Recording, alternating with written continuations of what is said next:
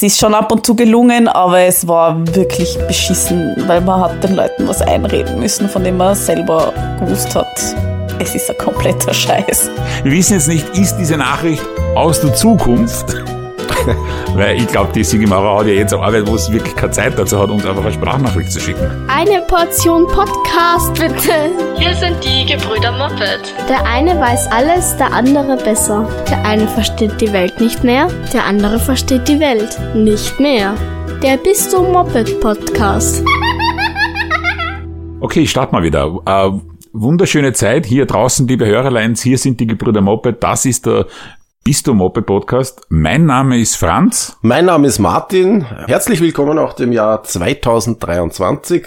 Und wenn es brav ist, darf es rein. Es freut mich sehr, Martin, dass du da bei meiner Beswingtheit, die ich da versucht habe, jetzt am Anfang hinzulegen, gleich mitmachst.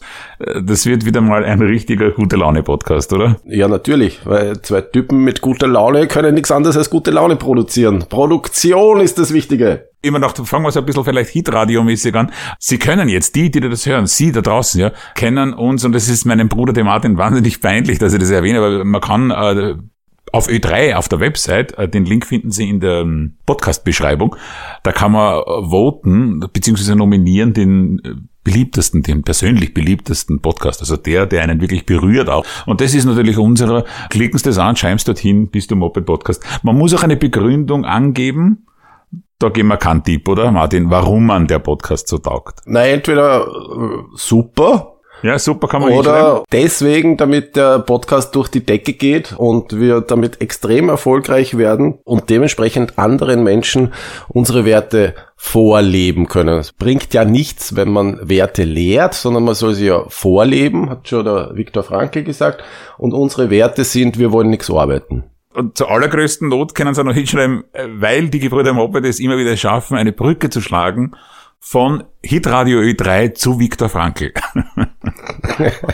Und jetzt, nein, man denkt sich immer noch, es gibt wirklich viele gute Podcasts in Österreich, aber das kann einfach niemand. Man hört im Hintergrund, die gute Laune von dir, Martin, ist natürlich nur gespielt, weil du bist ja krank. Ich bin krank und trotzdem in der Arbeit sozusagen. In der Arbeit. Ja. Du willst immer wieder schon jetzt mich hingeleiten zum heutigen Thema, gell? Und ich schier's das immer wieder an. Ja, wir machen das sehr subtil, ne? Wie man merkt. Ja, immer wieder Produktion, Arbeit und so, alles auswendig. Und dann sage ich jetzt auch noch vielleicht, dass man den Podcast auch finanziell unterstützen kann. Ja? Und schierst das wieder. Ich will dorthin, dass du am Schluss sagst, deine Arbeit als ein Teil der Gebrüder Muppet ist scheiße. Weil es geht halt darum, ist Arbeit scheiße, ja oder vielleicht? Oder wie der Podcast ganz amtlich heißen wird, diese Folge nämlich, mein beschissenster Job. Wir wollen heute über Scheißjobs reden, Martin. Stimmt das? Hast du dorthin wollen die ganze Zeit? Dort wolltest du hin, ja. Also die Fragestellung war, die hast du erfunden und die finde ich aber sehr gut. Was waren unserer Hörerinnen und Hörer beschissenster Job? Und gefragt haben wir die Leute direkt, was war euer beschissenster Job? Haben wir im Netz gefragt, am Seniorenportal Facebook und auf den anderen Social-Media-Plattformen, und haben da eine gefährliche Warnung bekommen, nämlich vom Hörer Alex. Er hat uns gesagt: Ihr fragt nach dem beschissensten Job? Liebe Brüder, ich warne euch, tut das nicht. Ja, dann lassen wir es bleiben, Martin, oder? Tun wir es nicht, oder? Nein, oder? Ja, lassen wir es. Ja, der heißt ja nicht umsonst Hörer. Wir hören auf ihn. Ja, also der Im Gegensatz zum Herrn Hörl, auf den hört man nicht. Das war's für heute. Hören Sie lieber Ö3 und voten Sie für uns. Wir haben Sprachnachrichten von unseren HörerInnen bekommen, zum Beispiel auch von der grünen Clubobfrau, der Nationalratsabgeordneten Sigi Maurer, die hat uns tatsächlich eine Sprachnachricht geschickt. Hat die keine Arbeit? Freue ich mich. Vor allem, also wenn man in seiner Arbeit als direkten Arbeitskollegen quasi gemeinsam im Großraumbüro sitzend den Gust Wöginger hat, muss man sich fragen, hat's wirklich was Beschisseneres schon gegeben einmal für Sie? Naja, man weiß ja nicht, welchen Job Sie meinen. Hör mal ja, hin. Eben. Sie hat uns folgende Sprachnachricht geschickt. Hören wir uns einmal einen Teil davon aus. Sie sagt: Es ist schon ab und zu gelungen, aber es war wirklich beschissen, weil man hat den Leuten was einreden müssen, von dem man selber gewusst hat, es ist ein kompletter Scheiß. Wir wissen jetzt nicht, ist diese Nachricht aus der Zukunft Weil ich glaube, die Sigi Maurer hat ja jetzt eine Arbeit, wo es wirklich keine Zeit dazu hat, uns einfach eine Sprachnachricht zu schicken. Ja? Hat die das in den Terminkalender eintragen und gesagt, heute muss ich nur den Gebrüder Moppe die Sprachnachricht schicken? Oder ist die eben aus der Zukunft und bezieht sie sich auf jetzt? Wir werden es heute im Laufe der Sendung, ja, bleiben Sie dran, Damen und Herren, Hitradio, Bistum Moped, noch erfahren, was der beschissenste Job war. Wir haben es ja recht leicht, Gebrüder Moped ist unsere Arbeit. Ist auch manchmal scheiße, oder? Also ich glaube, dass jede Arbeit, wenn man es macht, irgendwann einmal auch zwischendurch geschissen ist. Manche Sachen in dieser Arbeit gingen mir auch wahnsinnig auf die Nerven. Also ich zum Beispiel, oder? Nein, aber wenn man was tun muss oder irgendwas abgeben muss oder Abgabe frisst oder... Also ich bin's nicht, das finde ich gut. Dann du... wenn du was angeben musst oder deine Abgaben... Du übernimmst meine Rutschen heute einfach nicht, ja bitte. Nein. Was hast du denn gemeint? Was war denn das für ein Witz? Na, du hast gesagt, es gibt immer was, was dir in der Arbeit auf die Nerven geht, und dann habe ich gesagt, ich zum Beispiel. Und dann hätte ich auch nur drauf sagen müssen, ja, und das war dann schon lustig gewesen, oder? Lustig hättest du es noch einmal brechen müssen, aber das ist dann schon schwer Arbeit. Also ich geb's zu, mir geht die heutige Podcast-Folge auch wahnsinnig am Arsch, weil ich... Ja, jetzt macht er Arbeit, gib mir Ruhe. Weil ich will einfach versuchen, das möglichst authentisch rüberzubringen. Hast du vorher auch schon mal was gearbeitet eigentlich im Leben? Vor den Gebrüder Moped? Mhm. Ja, ich habe mir das natürlich in aller Akribie vorbereitet und bin draufgekommen, dass ich insgesamt vorher schon 13 Arbeiten hatte. Also da war wirklich alles dabei, auch für Realjobs und so, oder? Da waren auch für Realjobs dabei, genau. Sag mal. Das war bei der Bindungsproduktionsfirma Tirolia in Schwächert damals. Da bin ich am Fließband ohne Fließband gestanden. Das heißt, da habe ich den Nachteil dessen erst erlebt, den der Herr Ford erst wieder wettgemacht hat, indem er das Fließband erfunden hat, wo einem als arbeitender Mensch ja das Material, das zu bearbeiten ist, gebracht wird. Na, wir haben uns das damals selber holen müssen. Ich hätte viel gegeben für ein Fließband und habe da mit sehr vielen, vorwiegend damals noch jugoslawischen Gastarbeiterinnen gearbeitet, die wirklich behandelt worden sind wie der letzte Dreck, wo irgendein Werksmeister irgendwann einmal in die Halle gekommen ist, irgendwelche zwei Frauen gerade zufällig eine Sekunde stehen hat sehen und die gleich gekündigt hat. Deren Leben wirklich nur daraus bestanden hat, dass sie jeden Tag diese Scheißhacke irgendwie überstehen und dass sie im Sommer dann ihre 3 Wochen Urlaub haben, wo sie nach Hause fahren können mit ihrer Familie nach Jugoslawien. Und da habe ich gelernt zu wissen, erstens einmal, ich will so einen Job nie haben, und zweitens einmal, die Menschheit soll solche Arbeiten nicht tun müssen. Niemand soll so einen Job machen müssen. Ich habe einmal auf einem wirklichen Fließband gearbeitet, das war schon ein bisschen fortschrittlicher, das war in den späten 80ern, habe ich gearbeitet beim Idusho-Versand, 1 Monat lang. Okay. Am Fließband, ist übertrieben, am Fließband nur einen Tag, weil da war ich sehr froh. Das war wahnsinnig anstrengend, und am zweiten Tag kommt dieser... geschissene Chef von dort mit einem Moby-Dick-Polo-Shirt und seinem Schweinepriester-Gesicht in die Halle und schaut sich ein bisschen um und sieht mir und ruft mich her und sagt, was machen Sie für eine Fachrichtung? Habe ich gesagt, Fließband. Hat er gesagt, na sonst? Habe ich gesagt, ja, Schule, Gymnasium und so. Und offensichtlich hat das gereicht als Qualifikation. Ich glaube, ich war der mickrigste optisch von den ganzen Arbeitern, weil ich war irgendwie, das hat's nicht, ich habe mit 18 ausgeschaut wie 7 und hatte noch so eine runde Nickelbrille. Du warst der Intellektuelle am Fließband. Und er hat mich offensichtlich auserkoren, ich musste übersiedeln vom Fließband ins Büro. Ah. Und ich habe dann einen Monat im Büro gearbeitet. Und deswegen haben mich dann alle anderen FließbandarbeiterInnen, insbesondere die FerialarbeiterInnen, Kost natürlich, weil die haben jeden Tag am Fließband hackeln müssen, und ich bin relativ knapp zu Dienstbeginn gekommen mit meinem, haben wir dann auch so gesagt, so Moby Dick Polo-Shirt, und haben ins Büro gesetzt. Das war ein sehr cooler Bürojob, ich habe da einen Schreibtisch gehabt und so ein Mikrofon, wo man draufdrucken hat können und was durch den ganzen Betrieb sagen, so Frau Berger bitte ins Büro oder so. Ja, Frau Dragic schneller arbeiten. Gängens rufen Sie mal die Frau Dragic. Und der kleine Franz ist schon gestanden am Knopfdruck. Dann ist sie vollkommen wie im Raumschiff Enterprise. Das war kein beschissener Job. Also, wenn ich dann vorbei war an den ganzen Arbeitern, die am Fließband gestanden sind, der Geschissene vom Büro. Ja, ja, da ist man durchaus Sympathieträger, gell? Ja. Wenn man im Büro arbeitet. Ich hatte auch einmal einen Bürojob bei einer Autofirma, bei einer großen in Wien, in der Zentrale. Und da gab's ein wunderschönes, großartiges Rohrpostnetz noch. Ah, super. Und das habe ich dann genutzt. Das war großartig. Das heißt, du hast schon mal was mit einer Rohrpost verschickt? Ganz viel dann natürlich, weil da kann man ja Zettel reinstecken und das dann irgendwelchen Menschen schicken, die dann sagen, super. Das ist typisch für Realpraktikant. Ich hatte mal noch einen wirklichen Scheißjob. Bei der Post, Briefträger, allerdings mit Abstrichen, ich war nur 3 Tage. Ja? Und zwar warum? Weil ich wirklich nach 3 Tagen das System nicht verstanden habe. Ich war intellektuell überfordert mit Briefträger, aber zu meiner Entschuldigung muss ich dazu sagen, es war der Einschuler, der Briefträger, ja. Der hat mir das einfach nicht vermitteln können. Ich habe dann relativ bald den Grund gewusst, wir sind diese Route gegangen und haben wahnsinnig viel Pausen gemacht in einem Espresso dort. Und der hat immer rote Spritzer getrunken. Ja, ist auch schon sehr lang her.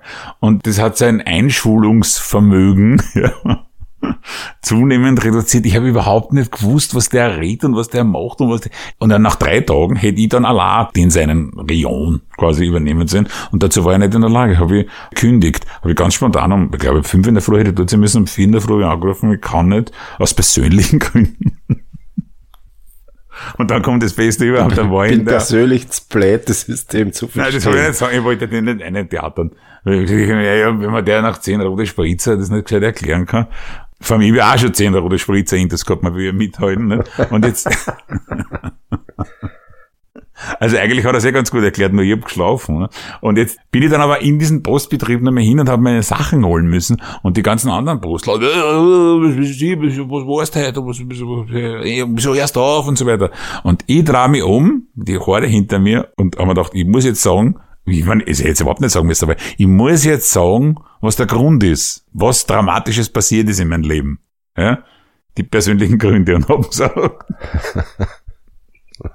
Hier ist der Pistole geschossen. Meine Ex-Freundin ist gestorben. Wirklich? Ja. Ich habe natürlich weder zu dem Zeitpunkt eine Ex-Freundin gehabt. Also ich wollte die lebendig oder tot, aber hat beides nicht funktioniert. Es ist natürlich nichts in dieser Art passiert und ich weiß auch bis heute nicht, warum ich den Satz gesagt habe. Der ist mir einfach so ausgeschossen.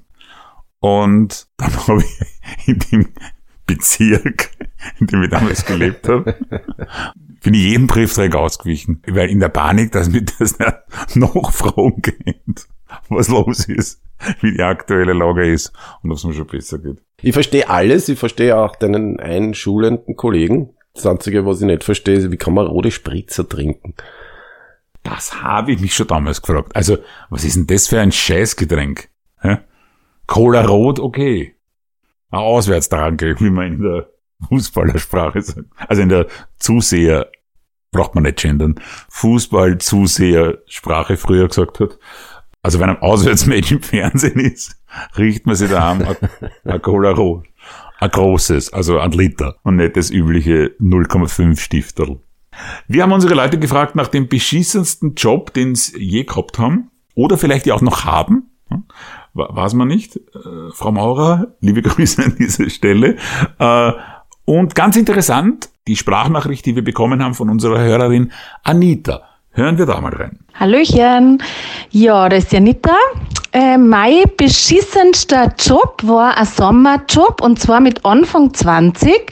Haben Leute auf der Marie-Hilfer-Straße mich angesprochen, ob ich nicht ferial im Sommer in Deutschland fürs Rote Kreuz von Tür zu Tür gehe, eben Spenden sammeln. Dann habe ich das gemacht, bin da mit dem Zug nach Tübingen gefahren, also war weite Zugfahrt. Hab da gewohnt in einem Haus mit alles junge Leute, das war irgendwie recht cool, aber die Arbeit selber ist mir nicht gelungen. Also ich bin von Tür zu Tür, aber mir haben die Leute so leid getan und ich wollte ihnen kein Geld abnehmen und im Endeffekt bin ich mit einem größeren Minus am Konto wieder nach Österreich gefahren. Ja, für dich. Ah ja, und was ich auch noch sagen wollte, und es war nämlich so schlimm, dieser Wettbewerb. Am Abend sind alle jungen Leute dann wieder zurück in dieses Haus, so zum zusammen kochen und so Partystimmung ein bisschen. Aber dann hat natürlich jeder erzählt, ich habe so und so viele neue Mitglieder erworben, und die haben natürlich am meisten Kohle mit heimgenommen. Und ja, ich habe dann irgendwie meistens nur 2 und die anderen haben 20 neue und so. Also es war ein bisschen frustrierend. Eigentlich so ein guter Mensch, die Anita, gell? Wieso ein guter Mensch? Die war ja, na, weil sie andere Menschen nicht auflaufen lassen wollte, indem sie halt sagt, sie wollte ihnen kein Geld wegnehmen sozusagen. Du brauchst ja gar nicht so fadenscheinig um den heißen Brei herumreden. Du warst dann auch von diesen unsympathischen anderen, ne? Weil du, also nicht gemeinsam mit besagter Anita, vielen Dank, liebe Anita, aber du hast ja, Martin, den gleichen Job einmal gemacht, gell? Oder einen ähnlichen. Ja, und die war viel charakterloser als sie. Also ich wollte schon viele Leute aufschreiben, hab's aber nur geschafft, ein paar Leute aufzuschreiben. Aber ein Schatz, du hast wahnsinnig viel aufgeschrieben. Ich weiß, du warst damals im Sommer immer stinkreich, bist wahnsinnig wohlhabend aus Deutschland zurückgekommen. Und was dann mit einer entsprechenden Sympathie ausgestattet. Wenn du das nicht erzählst, dann erzähle ich. Du warst immer wieder in Deutschland werben für entsprechende Organisationen wie Rotes Kreuz und so. Rotes Kreuz selber war jetzt nicht dabei, ich weiß, ist aber irrelevant. Und hast dort auch in so WGs gewohnt, wo alle das gemacht haben und alle wahnsinnig reich waren. Ich war einmal bei euch, hab die besucht in München. Auf eine Party war ich da eingeladen und da bin ich aus Wien gekommen. Aller Zugfahrt, alles du, kein Problem und so. Und da waren 8 junge Typen und alle, es waren die ersten reichen Menschen, die ich gesehen habe. Und du warst dabei, es waren Saisonreiche. Ja? Und ihr habt's eingekauft für die Party, sowas habe ich noch nie vorher gesehen auf einer Wohnungsparty. Einfach alles hat's gegeben, da zack, wo ganze Einkaufswagen, nehmt euch und so weiter. Habt ihr das richtig kochen lassen. Das war eine sehr schöne Party, habt das sehr genossen, dass das so war.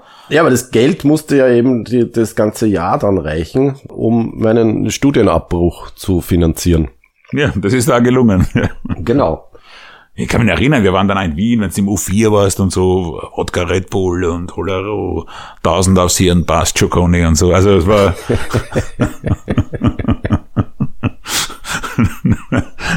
das war die sympathischste Zeit von dir. Dir hat die Arbeit, also unter der die Anita so gelitten hat, sehr gut gefallen offensichtlich, ne? Nein, ich habe wahnsinnig gelitten. Also das ist ja Arbeit auf Provisionsbasis und da kriegt man dann nur das, was man geschrieben hat, wie man das nennt. Das heißt, wie viele Leute man dazu brachte, zu spenden für Rettungsdienste. Ja, und wenn du den ganzen Tag nichts geschrieben hast, dann hast du halt auch nichts verdient und hattest aber trotzdem, wie die Anita ja auch schon gesagt hat, die Nebenkosten.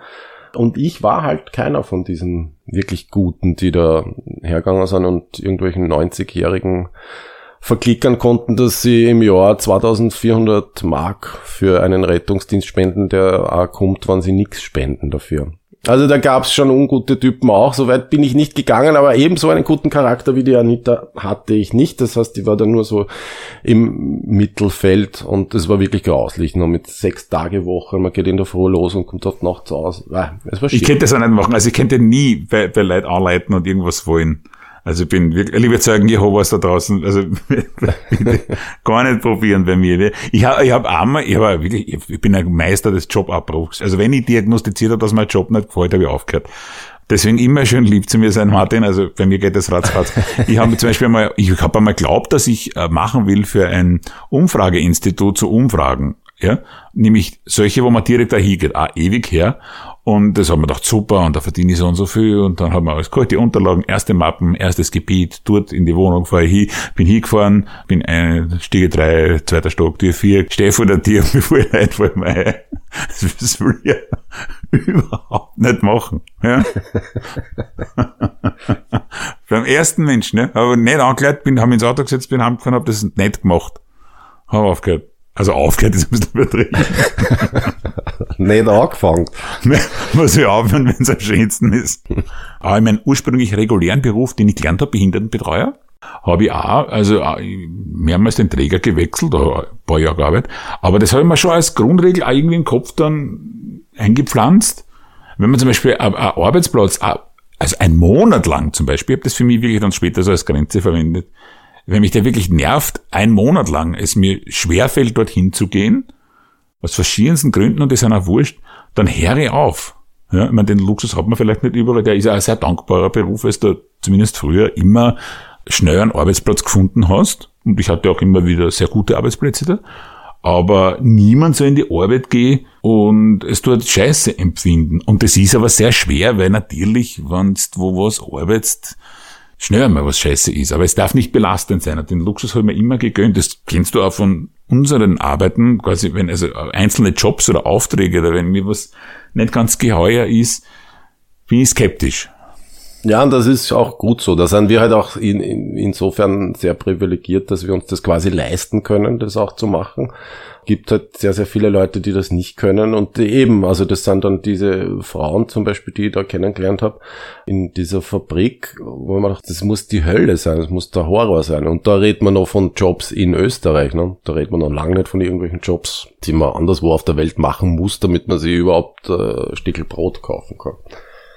Wie sehr scheiße Arbeit sein kann, hat uns auch die Hörerin Alex in einer Sprachnachricht vermittelt, die wir jetzt hören. Mit Anfang 20 Beiselkönnerin am tiefsten Land zu Beginn der Nullerjahre. Kollektiv 790 netto. Erniedrigungen, Zechbriller. Beim jungen Dirndl kann man das schon machen, gell? Inklusive körperliche, sexuelle Übergriffe. Nie wieder. Ja, das ist dann nicht nur Scheiße, sondern einfach auch gefährlich. Gastro at its worst, und das hört man ja ganz oft, ne? Danke, liebe Alex, für deine Worte und deine kurze Erzählung. Das klingt ja extrem grausig, und ich hoffe, das ist lange her und es ging dir danach nicht wieder so. Also auch was mit Praktikantinnen zum Beispiel aufhören oder so, was man so hört. Also ich glaube, der Gastrobereich. Es gibt auch hier weiße Schafe, klar. Also Tourismus und Hotellerie. Und also ich kenne da so Geschichten eben eher von Praktikantinnen, die wirklich also, wenn es da ein hartes Pflaster. Und das klingt ja auch schon wieder nur so verharmlosend, ne? Es kriminelle Machenschaften. Und jetzt wieder zurück zur guten Laune. Naja, wie machen wir das? Dann erzähle ich meinen beschissensten Job oder mein beschissenstes Erlebnis in einem beschissenen Job. Ja, gerne. Ich bin schon ganz ohr. Ich war ja einmal Nachtwächter bei der ersten Wiener Wach- und Schließgesellschaft, wie die damals noch geheißen hat. Und da hat die zunächst recht einen gemütlichen Job. Also da musste man immer am Abend kommen um 5 und hat dann Dienst gehabt bis um 7, 8 in der Früh, hat dann dafür 8 Stunden bezahlt bekommen, weil man auch 2 Minuten sitzen durfte. So irgendwie ist das begründet worden damals. Hat wirklich nichts verdient. Auf jeden Fall musste ich oder durfte ich die Wiener Hofburg bewachen, gemeinsam mit einem Kollegen. Nur ihr zwei, die ganze Hofburg? Ja, genau. Da geht man durch die Dächer. Die Dächer waren das Wichtige, weil die Dächer waren altes, hölzernes Gebälk. Da musste man schauen, aus Brandschutzgründen, dass da nichts passiert. Und dann bin ich aber von dort abgezogen worden. Eine Woche später haben die Redutenseele gebrannt, weil das Dach der Hofburg begonnen hat zu brennen. Das aber nur nebenbei. Und bin das heißt, dein Nachfolger wurde eingeschult mit ein paar rote Spritzer, geht schon, ratzfatz, das ist ein Dackel, das Holz, musst aufpassen. Hätten sie dich behalten, war das nie passiert. Ich wollte es nicht sagen. Muss man sagen. Vielleicht auch unsere HörerInnen aus den Bundesländern haben das nicht so am Schirm. Da hat in Wien die Hofburg gebrannt, eine Woche nachdem mein Bruder, ja, die Gebrüder Moped, wir zwei quasi, ja, auf dieses Dach, wirklich, also wie die Haftelmacher aufpasst haben. Und es ist nie was passiert. Danke, Martin. Und dann haben's die angezogen und dann hat's brennt. Wenn Sie heute sagen wollen, danke, Martin, dann haben sie 3 Möglichkeiten. Und du kannst gleich deine Geschichte weitererzählen. Entweder sie nominieren uns beim Hitradio Ö3 Podcast Award oder sie unterstützen unseren Podcast finanziell. Weil das da ist verdammt noch einmal unsere Arbeit, ja, und das muss auch finanziert sein. Und 2023 ist noch nicht durchfinanziert. Wir brauchen noch 50 neue UnterstützerInnen. Link finden Sie in den Shownotes, so heißt es, Shownotes. Oder 3. Sie besuchen uns live, aber dazu ein anderes Mal, weil man kann sich ja unsere Gesichter direkt anschauen. Danke, Martin. Es wird Zeit, dass die österreichische Bevölkerung da auch einmal sich erkenntlich zeigt dir gegenüber. Und mir halt einfach, weil ich der Geschäftsführer bin.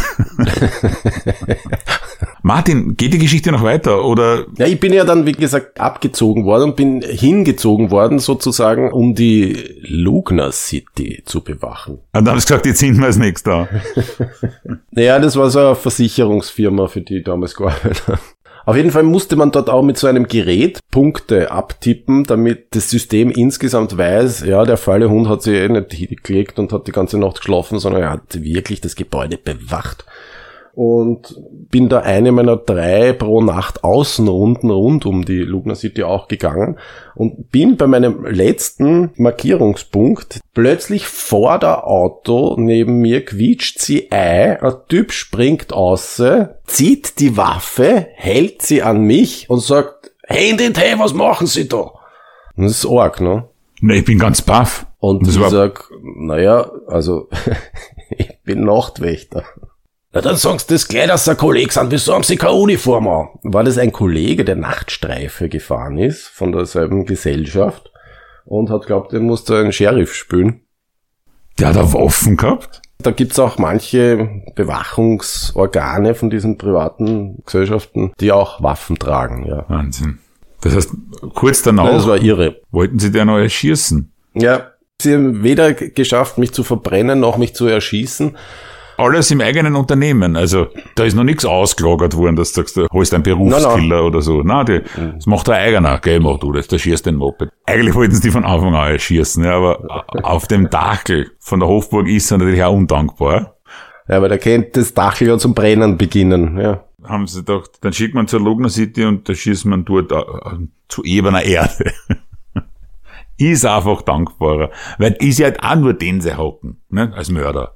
Ja, ist eine Erwerbstätigkeit, offenbar. Der ist dann auch, weil der hätte dich ja beruflich erschossen. Der ist dann, hat dann ganz normal irgendwann Dienstschluss gehabt und jetzt mal den lieben Gott einen guten Mann sein lassen.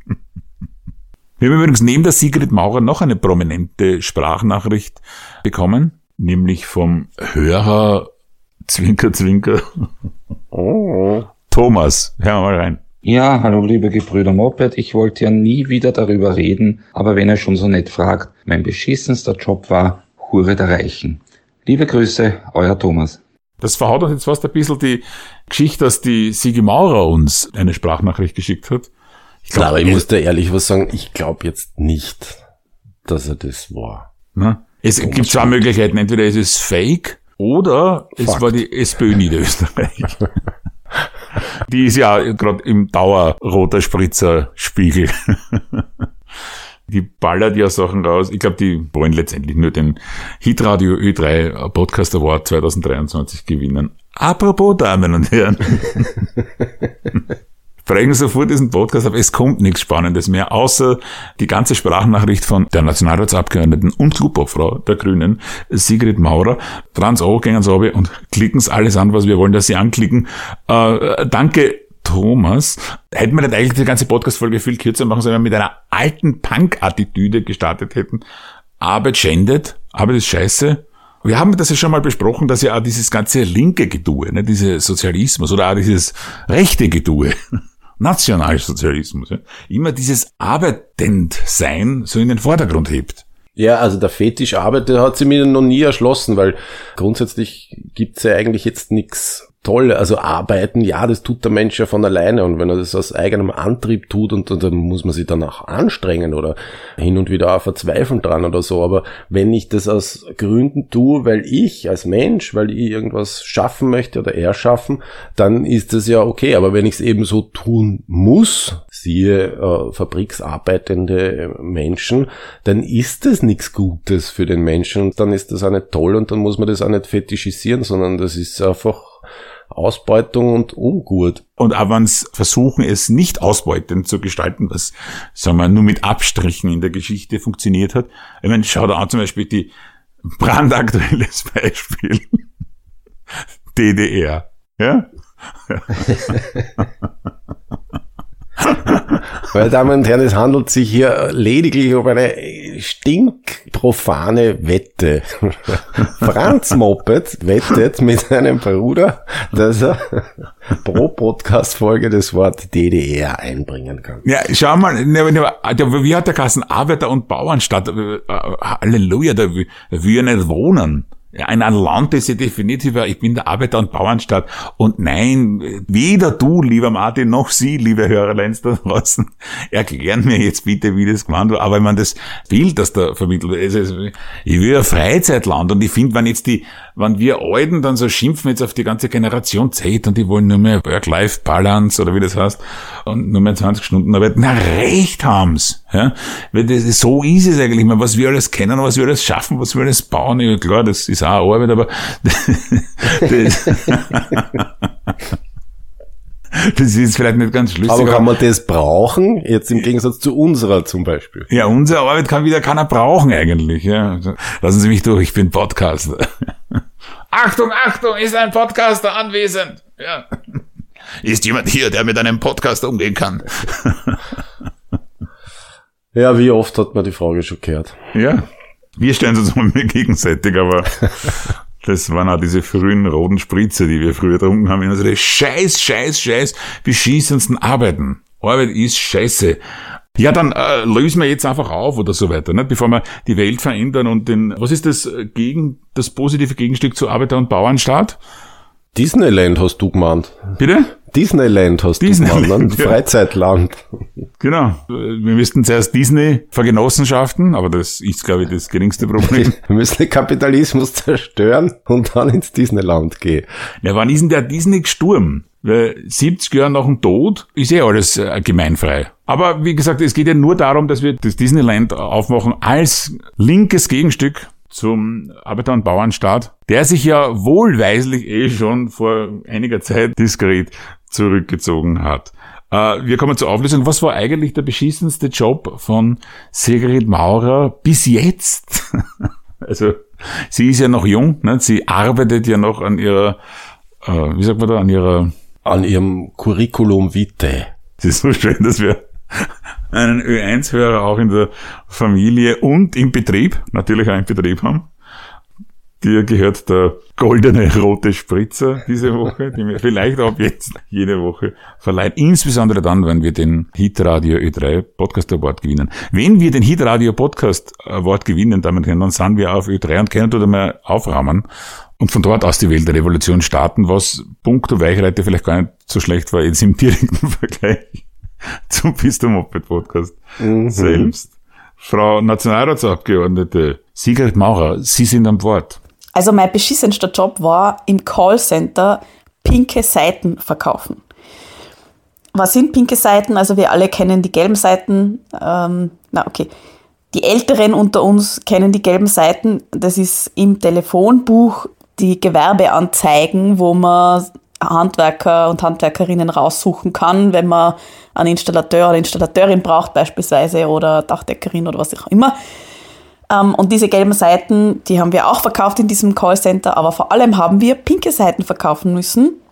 In dem Callcenter, das funktioniert so, man muss eine Mindestanzahl an Leuten anrufen pro Stunde, also das waren mindestens 60, weil heben wir ja nicht alle ab und wenn man dann jemanden dran gekriegt hat, dann musste man dem so ein Inserat quasi verkaufen, nämlich diese pinke Seite. Und die pinke Seite war, also die gelbe Seite ist, okay, lass deinen Betrieb eintragen im Telefonbuch, damit die die Leute finden.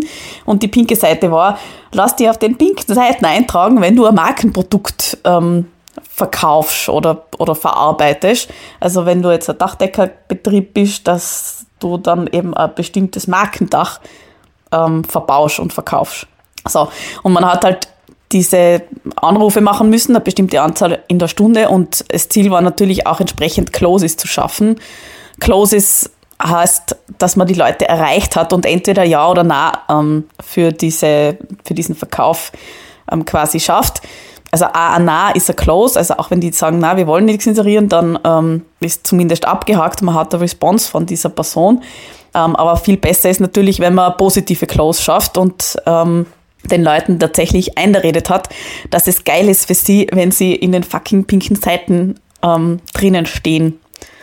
Es ist schon ab und zu gelungen, aber es war wirklich beschissen, weil man hat den Leuten was einreden müssen, von dem man selber gewusst hat, es ist ein kompletter Scheiß.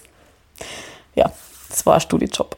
Ja, das war westösterreichischer Dialekt. Vielen Dank, liebe Sigi Maurer. Wir schreiben die Übersetzung in die Shownotes. Es war ja auch schon, Anita hat auch sehr westösterreichisch gelungen. In den beiden Sprachnachrichten von Anita und Sigi Maurer kommt, weil es so westösterreichisch ist, kein einziges S vor, gell? Nein. Lustig. Eben. Ja. Die pinken Seiten. Sind das diese anderen Seiten in den gelben Seiten gewesen, die anders gefärbt waren? Anscheinend pink. Die ein bisschen wichtiger, der Premium-Account quasi. Ja, ich kenne mich da nicht aus, weil ich bin ja nur aufgewachsen mit dem Branchentelefonbuch, hat das ja geheißen. Ja, das waren sie ja. Die gelben Seiten waren man das. Ja dann erst später, sozusagen. Ja, aber das waren die. Die gelben Seiten hat man immer dieses 4. Telefonbuch genannt. Ja? Genau, also in Wien. In Wien, ja. Am Land war es das zweite Heftel. Aber Kalenderblatt. Das war jetzt wieder eine sympathisch-wienerische Ansage, gell? Unsympathler gibt's überall, halt eben auch in Wien, und wir sagen wenigstens genau, wo sie sind. Hier. Man sagt, die Wiener sind so unsympathisch. Na, wer? Na, ja, da, hallo, Gebrüder Moped. Nein, aber das kann ich mir wirklich schlimm vorstellen, was der Sigi Maurer da passiert ist. Das ist genau das, wo so viel zusammenkommt an Erwerbstätigkeitsproblemen, die wir jetzt haben. So mit prekär arbeiten und nur auf Provisionsbasis und nicht angestellt werden und scheinselbstständig und so weiter. Die Arbeitswelt insgesamt, die hat sich ja schon sehr, sehr, sehr verändert, seit wir denken können. Also, ja, es gibt selbstständige Heiselfrauen. Ne? Ja, richtig. Und das sagt, glaube ich, alles. Was machst du beruflich? Ich bin selbstständig. Im Sanitärbereich. Alles ausgegliedert, es ist nie irgendwer verantwortlich, na, da müssten's bei dem anrufen oder so weiter. Das ist ja letztendlich auch für die Kundinnen scheiße, dass alles so zersplättert ist irgendwie. Hast nicht manchmal das Gefühl? Ja, doch. Also diese Zerstückelung aufgrund von Rationalisierung, damit halt möglichst alles billig wird nur. Möglichst alles ökonomisiert wird. Und da kommt's halt dann, dass man bei der Post anruft und sagt, mein Postkastel ist kaputt, und plötzlich merkt man, dass man in einem Callcenter in Sri Lanka gelandet ist. Sie sprechen mit Sigi Maurer, guten Tag. Was kann ich für Sie tun? Passen Sie auf, folgende Gesetze hätte ich ja. Im Arbeiter- und Bauernstaat Sri Lanka und auch hier in Österreich. Hier in Österreich, mitten im Abendland, im katholischen Herzen Europas, ist natürlich die große Frage, was ist der geschissenste Job überhaupt? Wir können und konnten es nicht beantworten, aber vielleicht unser Hörer Alex, er hat uns anfangs gewarnt. Ihr fragt nach dem beschissensten Job? Liebe Brüder, ich warne euch, tut das nicht. Er warnt uns, wir sollen es nicht fragen, gibt uns aber Antwort, selber schuld. Hier die Antwort von unserem Hörer Alex, der ultimativ beschissenste Job aller Zeiten. Nicolo, der heilige Nicolo, der Kindern große Freude bringt. Ich war 17, habe ein Gewand ausgeborgt und eine schöne Mütze etc. gebastelt, gerade meine erste Brille mit Goldrand bekommen, habe mich ankleiden lassen, einen großen weißen Rauschebart an die Brille befestigt, und bin zu dem Haus, in dem erwartungsfroh eine größere Gruppe mich erwartet hat. Beim Eingang habe ich einen dicken Sack voller mit Kindernamen beschrifteter Säckchen mit Süßigkeiten und Geschenken geschultert, ein großes Buch mit Goldrand mit den geheimsten Informationen über die braven Kids zum Vorlesen übernommen, mein Honorar von 50 Schilling einkassiert und bin ins Wohnzimmer.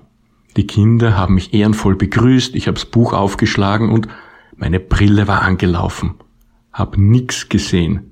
Keine Kinder, keinen Text, keine Sackerln, nix, gar nichts. Ich wollte im Boden versinken, was mir nicht gelang, mich in Luft auflösen. Hab kein Wort rausgebracht. Echt schrecklich, echt peinlich.